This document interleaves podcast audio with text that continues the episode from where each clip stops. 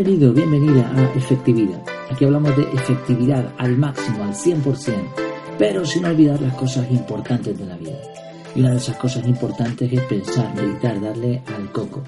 Algo que nos ayuda a reflexionar es conocer cómo lo han hecho otros, qué consejos pueden darnos.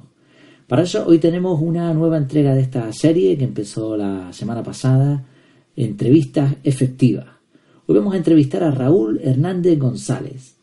La idea, si recuerdas de estas entrevistas, si no lo puedes ver en el capítulo anterior en el que entrevistamos a Borja Girón, la idea es extractar y extraer lo mejor de alguien en lo relacionado con la efectividad.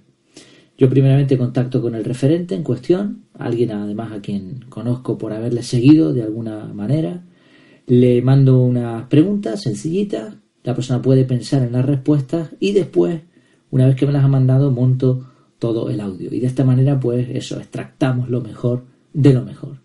¿Quién es Raúl Hernández González? Pues dejemos que mismo se presente. La primera pregunta es ¿quién eres y a qué te dedicas? Soy Raúl Hernández González. Tengo 43 años, soy de Salamanca y después de vivir en Bilbao y en Madrid, ahora vivo en Aranda de Duero, Burgos, con mi mujer y mis dos hijos. Profesionalmente me dedico a la consultoría, que siempre he pensado que es una forma difícil de describir. Siempre quise tener una profesión un poquito más concreta, como si dices que eres abogado o como si dices que eres médico. Ser consultor es un poco difuso.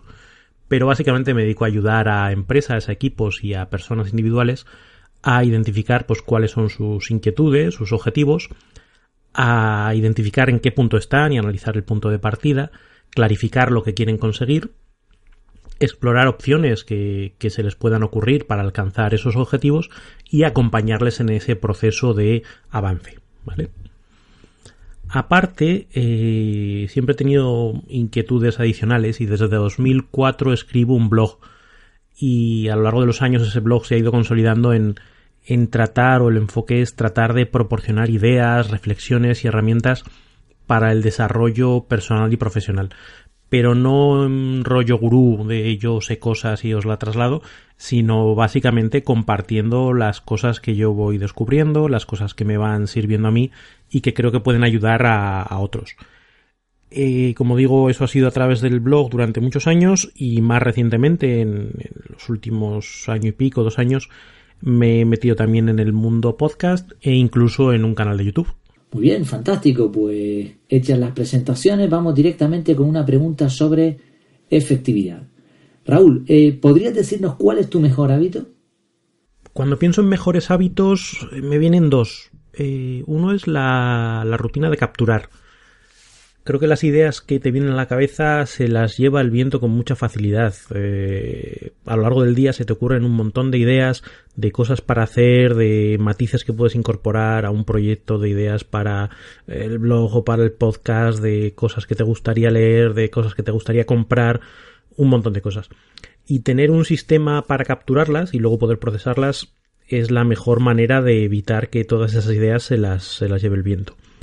Personalmente utilizo Evernote, tengo un, eh, botoncito, un acceso rápido en el móvil, de tal manera que cada vez que se me ocurre algo, pues eh, escribo o grabo una nota de audio o lo que sea, y ahí lo tengo todo recopilado, pues para luego poder procesarlo y decidir qué hacer con ello.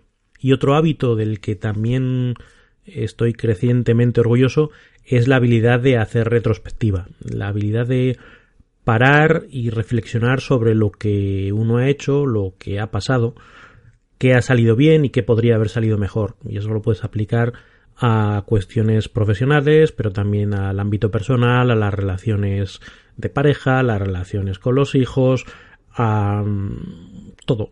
Realmente el, ser capaz de no, eh, no ir por la vida deprisa y corriendo, sino el ser capaz de parar y pensar creo que es muy útil. Y además lo hago desde una perspectiva siempre proactiva, pensando en qué puedo hacer yo diferente, qué puedo cambiar yo. Porque es muy fácil hacer retrospectivas y echar la culpa a los demás o decir que esto no salió bien por, eh, por eh, fulano, por mengano, y al final ahí lo que estás buscando es justificaciones. Y no se trata de buscar justificaciones, se trata de buscar aprendizajes y hacer cosas diferentes para la siguiente vez. Fantástico, Raúl, ¿eh? muy bien. Muchas gracias por compartir esos dos hábitos o rutinas. Claro, aquí nadie es perfecto, así que cuéntanos también, ¿qué es lo que más te cuesta relacionado con la efectividad? Lo que más me cuesta y que me gustaría mejorar y con lo que más me pego a lo largo del tiempo eh, es la constancia y el foco. ¿A qué me refiero? A que me llaman muchas cosas la atención a lo largo de, de los días, de los meses me motivo con facilidad con para algunas cosas, pero esa motivación se diluye rápido. Pierdo, pierdo fuelle. Me gusta mucho más la fase de explorar y de sorprenderme con cosas nuevas y que entretenido es eso, que luego la el, estar ahí a machaca martillo, persiguiendo los temas y haciendo que se hagan realidad.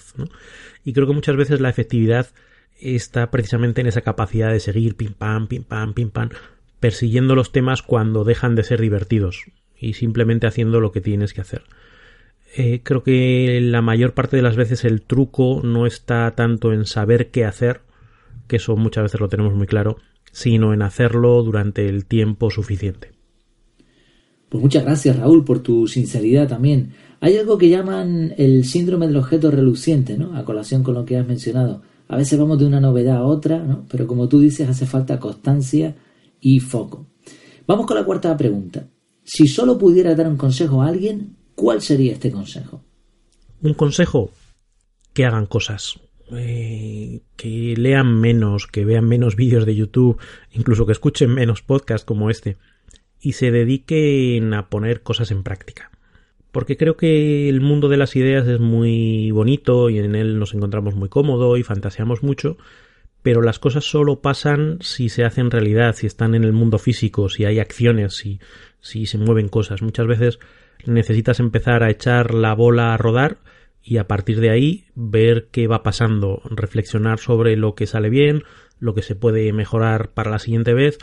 Digamos que en el mundo de las ideas y de las discusiones de salón todo es muy sencillo y todos somos triunfadores, pero a la hora de la verdad lo que mueve el mundo es el mundo físico, son las acciones del mundo real y, hay que hacer más cosas.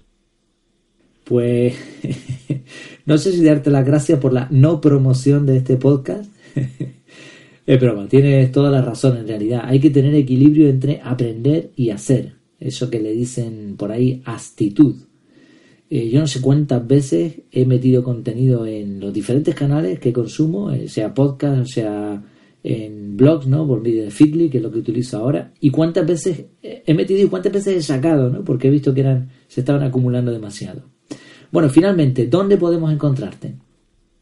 Para encontrarme lo más sencillo es acceder a mi web, que es raúlhernandezgonzalez.com y desde allí pues hay acceso a todo lo que lo que hay mío desde el blog, el podcast, eh, conocer un poco más sobre mí, sobre mi trayectoria, eh, el acceso al canal de YouTube, a la cuenta de Twitter, contacto para quien quiera contactar conmigo, en fin, que a través de, la web es mi nodo principal y allí está toda la información. Pues muchas gracias Raúl por tus respuestas, estoy seguro de que serán de mucha utilidad y ya sabemos, te podemos encontrar en raúlhernandezgonzalez.com.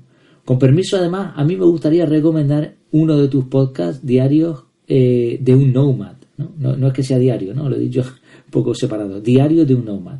Eh, es de lo que más me gusta, de lo que te, de lo que te leo y de lo que te escucho, aunque los artículos del, blog también son espectaculares.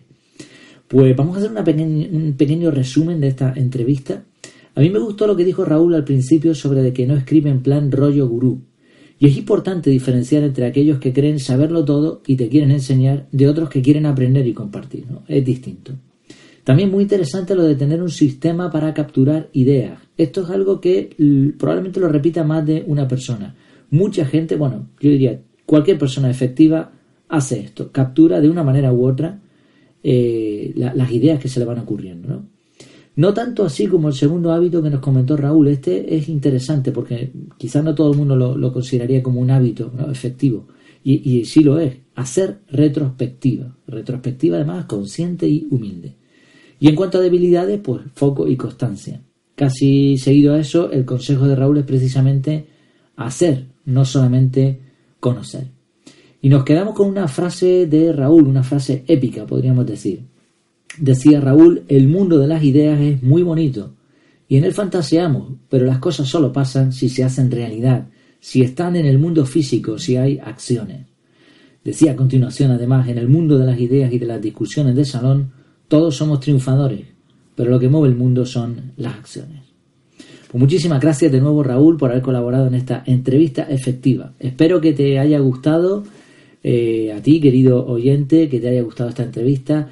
Eh, tienes en la página web en efectividad.es barra podcast esta entrevista junto con alguna otra ya y también otros muchos contenidos sobre efectividad. Y en efectividad.es tienes además la fórmula de la efectividad, que te animo a echarle un vistazo. Recuerda que todos los audios se suben siempre eh, de forma prioritaria, ¿no?